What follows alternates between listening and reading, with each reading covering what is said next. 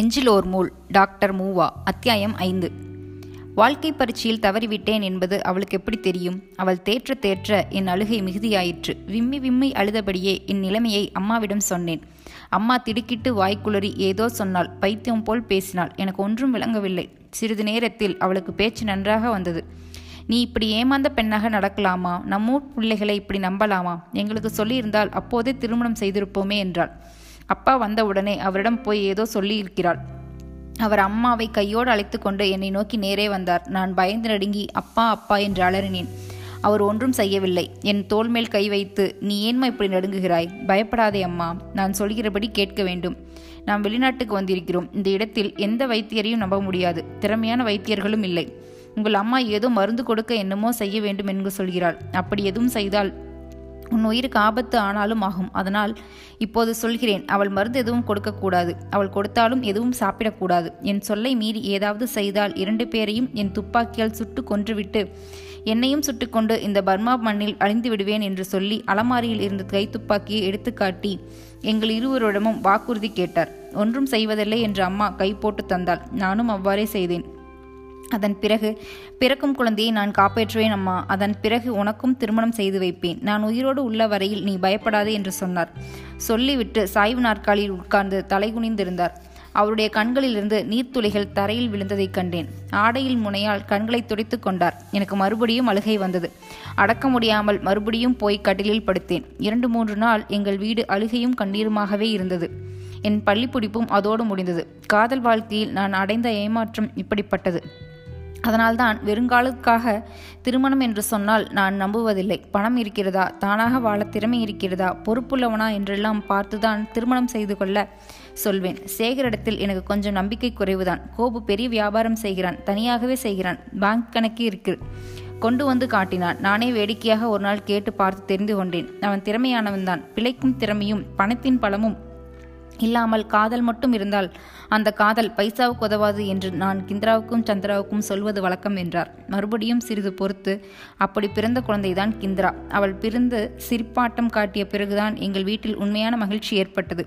அதுவரையில் வீடு வீடாக இல்லை என்றார். நான் பெருமூச்சு விட்டு உங்கள் வாழ்க்கையே ஒரு கதையாக இருக்கிறதே என்றேன். கதைதான் பெரிய கதை என்றார். கிந்திராவும் சிந்திராவும் ஒரே வகையான இரட்டை குழந்தைகள் போல் இருக்கிறார்களே என்றேன் யாரோ உள்ளே வந்து அம்மா என்றார்கள். அவசர வேலையாக இருக்கிறேன். அப்புறம் வந்து பார்க்கலாம். இப்போது முடியாது என்று இருந்தபடியே சொல்லிவிட்டார்.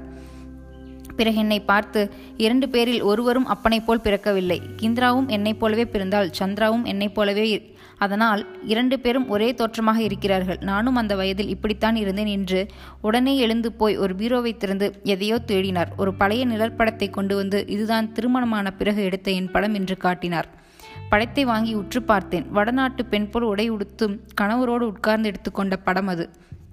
விஜயா இளமையோடு இருக்க அவருடைய கணவர் மட்டும் ஐம்பது வயது உள்ளவராக தோன்றினார்.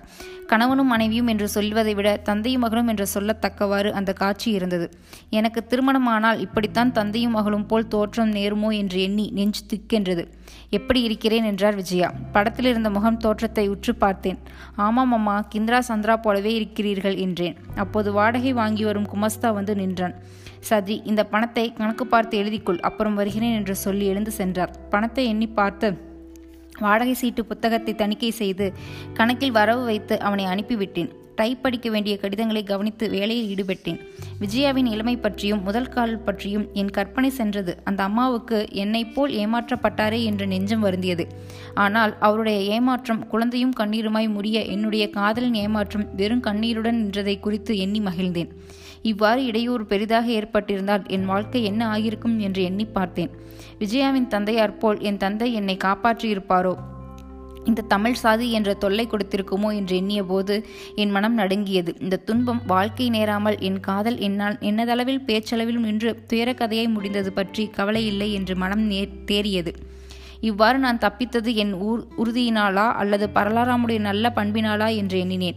பலராமன் என்னை நெருங்குவதற்கு அஞ்சியும் தயங்கியும் நின்ற நாள்கள் என் நினைவுக்கு வந்தன. அவனுடைய அன்பை நினைத்து நெஞ்சம் மகிழ்ந்தது. அந்த காதல் நினைவுகளில் மனம் மூழ்கி என்னை மறந்திருந்தேன். விஜய திரும்பி வந்தார். இந்த கதையை நீ ஒருவிடம் சொல்லாதே. உனக்காக சொன்னேன். இந்த தவறு என் மனதில் ஒரு சிறு சுமை போல் இருந்தது. நெடுங்காலம் இருந்து வந்தது. குற்றமுடையவள் என்ற எண்ணம் எனக்கு எவ்வளவோ நன்மை செய்தது. அதனாலேயே நான் என் கணவர் சொரூபத்தின் அளவுக்கு மேல் அன்பு காட்டினேன். அவர் என் மேல் கோபம் கொண்ட நாள்களிலும் நான் அன்பு குறையாமல் நடந்து கொண்டேன். அவருடைய விருப்பத்துக்கு மாறாக வழியில் எப்போதும் நடந்ததில்லை. எனக்கு விருப்பமானதாக இருந்தாலும் அதை மறந்துவிட்டு அவர் சொன்னபடி நடந்து வந்தேன். ஒரு குற்றம் என்னை திருந்திவிட்டது. இருபது வயதுள்ள பெண்ணாக இருந்து தவறு செய்தேன். இருபத்தி இரண்டாம் வயதில் நான் இரண்டு வயது வளரவில்லை. இருபது வயது வளர்ந்து விட்டேன் என்று சொல்லலாம். ஏனென்றால் எனக்கு அப்போதே நாற்பது வயது உள்ள பெண்ணின் நல்ல அறிவும் அனுபவம் வந்து அமைந்து விட்டன. குற்றவாளி என்ற ஒரே எண்ணம் என்னை அந்த அளவிற்கு தூய்மையாக்கிவிட்டது நீ வேண்டுமானால் ஆராய்ந்து பார். முதலிலே முதலிலிருந்தே ஒழுக்கமாக வாழும் பெண்கள் மிக கர்வமாக இருப்பார்கள். தங்கள் கணவரிடத்தில் விட்டு கொடுக்கும் குணம் அவர்களுக்கு இல்லை. அவர்களிடத்திலும் செருக்கோடு நடந்து வாழ்க்கையை பாழாக்கிக் கொள்கிறார்கள். இப்போது நான் ஏற்பாடு செய்யும் அகோரும் முதல் மனைவியா நன்றாக நடத்தவில்லை. கொஞ்சம் கொடுமை செய்தார். அவளும் பிடிவாதக்காரி. தன்னை விட ஒழுக்கமானவர் யாரும் இல்லை என்று தலைக்கொழுப்பு அவளுக்கு இருந்தது. அவள் இறந்தாள். அகோர் இப்போது அவளை நினைத்து வருத்துவதும் உண்டு. அவளை சரியாக கவனித்து அன்போடு நடத்தாமல் போனேன் என்று என்னிடம் சில முறை சொல்லி இருப்பதும் வருத்தப்படுகிறார். அதனால்தான் நான் இவ்வளவு உறுதியாக சொல்கிறேன். உன்னை மிக அன்போடு நடத்துவார் என்று உறுதியாக சொல்கிறேன் என்றார். சிறிது பொறுத்து என் மகள் கிந்திராவியை அவருக்கு கொடுப்பேன். ஆனால் அவர் இங்கே வந்தபோது உன்னை பார்த்தார். உன்னை மணந்து கொள்ள வேண்டும் என்று விரும்பிச் சொன்னார். நான்கு நாளுக்கு முன் என் பெயரிட்டு தனிப்பட்டது மறை என்று குறிப்போடு ஒரு கடிதம் கொடுத்தாயே அது அவர் எழுதிய கடிதம்தான் தவிர கிந்திராவுக்கும் அவர் மேல் காதல் வராது. அவளும் காதல் கொள்ள முடியாது. ஏனென்றால் கிந்திரா சிறு பெண்ணாக இருந்தபோது முதல் அவரிடம் குழந்தை போல் பழகிவிட்டார். இப்போது மகள் என்ற முறையோடு பழகுகிறாள். அதை மாற்றிக்கொள்வது முடியாது. மாற்றினாலும் பயனில்லை என்றார். என்னை பார்த்திருக்கிறாராம். அவர் யாராக இருக்கலாம்? எத்தனையோ பேர் வீட்டுக்கு வந்து போகிறார்கள். யார் என்று நினைவில் வைத்திருப்பது. கடிதமும் எழுதியிருக்கிறார். நானே கொண்டு போய் கொடுத்திருக்கிறேன். யாரோ என்னவோ என்று விளங்காமல் எண்ணிக்கொண்டிருந்தேன். மறுபடியும் அவர் என்னை பார்த்து உன் பெற்றோர் சொல்லிவிட்டார்கள். நீ உடன்பட்டால் சரி என்று உன் அப்பாவும் சொல்லிவிட்டார். அம்மாவும் சொல்லிவிட்டார். நீதான் இப்போது சொல்ல வேண்டும். சரி என்றால் நான் உன் திருமணத்துக்கும் கிந்திரா திருமணத்துக்கும் சேர்த்து ஏற்பாடு செய்து விடுவேன். பதிவு நிலையத்தில் பதிவு செய்து கொள்வதும் ஒரு தேநீர் விருந்தும் தான். வேறு எந்த ஆடம்பரமும் செய்ய மாட்டேன். அன்றாட வாழ்வில் ஆடம்பரம் இருப்பது நல்லது. திருமணம் போன்ற ஒரு நாள் கூத்தில் ஆடம்பரமாக செலவு செய்வது எனக்கு எப்போதும் பிடிக்காது. அதில் பணம் வீணாகும் எனதை வீணாக்கினாலும் பணத்தை வீணாக்கக்கூடாது. பணம்தான் வாழ்க்கைக்கு பலம். ஊட்டுவது. அதனால் இரண்டு திருமணத்தையும் ஒரே நாளில் முடித்து தேநீர் விருந்து வைத்துவிட வேண்டும் என்பது என் நோக்கம். நீ என்ன சொல்கிறாய் என்றார். நாளை மறுநாள் சொல்வேன் என்றேன். இதோ பார் வடிவு. நாளை மறுநாள் சொல்வதைச் சொல். இப்போது உன் மனதில் எப்படி இருக்கிறது என்று ஒரு நோக்கமாகச் சொல். அதே முடிவு என்று ஆய்விடாது. அதை பிறகு மாற்றிக்கொள்ளலாம் நாளை மறுநாள் மறுபடியும் என்னிடம் என்னை சொல் இப்போது உன் மனதில் உள்ளதை சொல் நான் வெளிப்படையானவன். என்னிடம் சூதுவாதில்லை நீ உண்மையைச் சொல்லலாம் என்றார். சரி அம்மா என்றேன் மறுபடியும் அவன் நல்லவராக இருக்க வேண்டுமே என்றேன். அது என் பொறுப்பு அதை பற்றி நான் கவனித்துக் கொள்வேன். உன்னை அன்பாக நடத்தும்படியாக நான் செய்வேன் நீ இப்போது சொன்னது மட்டும் போதாது. நாளை மறுநாளும் எண்ணிப்பார் பிறகு முடிவாகச் சொல் என்று எழுந்து சென்றார். அவர் சென்றவுடன் ஏன் இப்படி ஒத்துக்கொண்டாய் என்று என் மனம் சுட்டது. சரி நாளை மறுநாள் சொல்லும்போது மாற்றிச் சொல்லிவிடலாம் என்று அமைதியானேன். மறுபடியும் அன்றெல்லாம் மனதில் பெரிய குழப்பமே இருந்து வந்தது. என்னையும் முடிவு செய்ய முடியாமல் கலக்கினேன். என்ன காரணமோ? பலராமனுடைய அன்பான பார்வையும் கனிவான பேச்சுகளும் அடிக்கடி என் மனதில் வந்து தோன்றி வீணான ஏக்கத்தை விளைத்தன. அந்த நாள்களில் காதல் நினைவுகள் அப்போதுதான் மிகுதியாக வந்தன. பெருமூச்சு விட்டு கலங்கினேன். ஒரு நாள் இரு நாள் மூன்று நாள் கழிந்தன. ஒவ்வொரு நாள் மனம் இவ்வாறே தடுமாறிக்கொண்டும் கலங்கிக் கொண்டும் வந்து வருந்தியது. நான்காம் நாள் விஜய் என்னை கேட்டார் பழையபடியே சரி அம்மா ஆனால் அவர் நல்லவராக இருக்க வேண்டுமே என்றேன். பாவம் இன்னும் உன் மனதில் தடுமாற்றம் இருக்கிறது. சரி நான் பார்த்துக்கொள்வேன் என்றார். உடனே கிந்திரா என்னை நோக்கி விரைந்து வந்து வடிவு என்னுடைய பாராட்டு மகிழ்ச்சி என்றார். என் மனம் இன்னும் தடுமாறி கலங்குகிறது என்றேன். சே நீ ஒரு பைத்தியம் எண்ணக்கூடாது. எண்ணிய பிறகு துணிய வேண்டும். துணிந்த பிறகு கலங்கக்கூடாது. உனக்கு என்ன குறை? திருமணம் ஆகட்டும் அவர் பொருத்தமாக இருந்தால் இருந்து வாழ்க்கை நடத்து. இல்லையானையால் பாதி சொத்து இருக்கிற பாங்கில் பணம் இருக்கிறது என்று பிரிந்து வாழ்க்கை நடத்து. வாழ்க்கைக்கு அடிப்படையானது உன் கையில் வந்துவிட்ட பிறகு அவர் தாமாகவே உன் வழிக்கு வந்து விடுவார். பார் இதற்காக கவலைப்படலாமா என்றாள். அவள் சென்ற பிறகு ஒரு பக்கம் அந்த படத்தில் சுருண்ட கண்ட உருவமும் மற்றொரு பக்கம் என் உள்ளத்தை அன்பால் கவர்ந்த பலராமனின் காதல் பார்வையும் மாறி மாறி மனதில் தோன்றி வருந்தின. பலராமனின் அன்பு நினைவுக்கு வந்த போதெல்லாம் நெஞ்சு உருகியது. கலங்கியது. நான் தியாகராய நகரில் இருந்தபோதே விஜயா அன்று வீட்டுக்கு சென்று அம்மாவையும் அப்பாவையும் கண்டு பேசி வந்திருக்கிறார் என்று தெரிந்தது.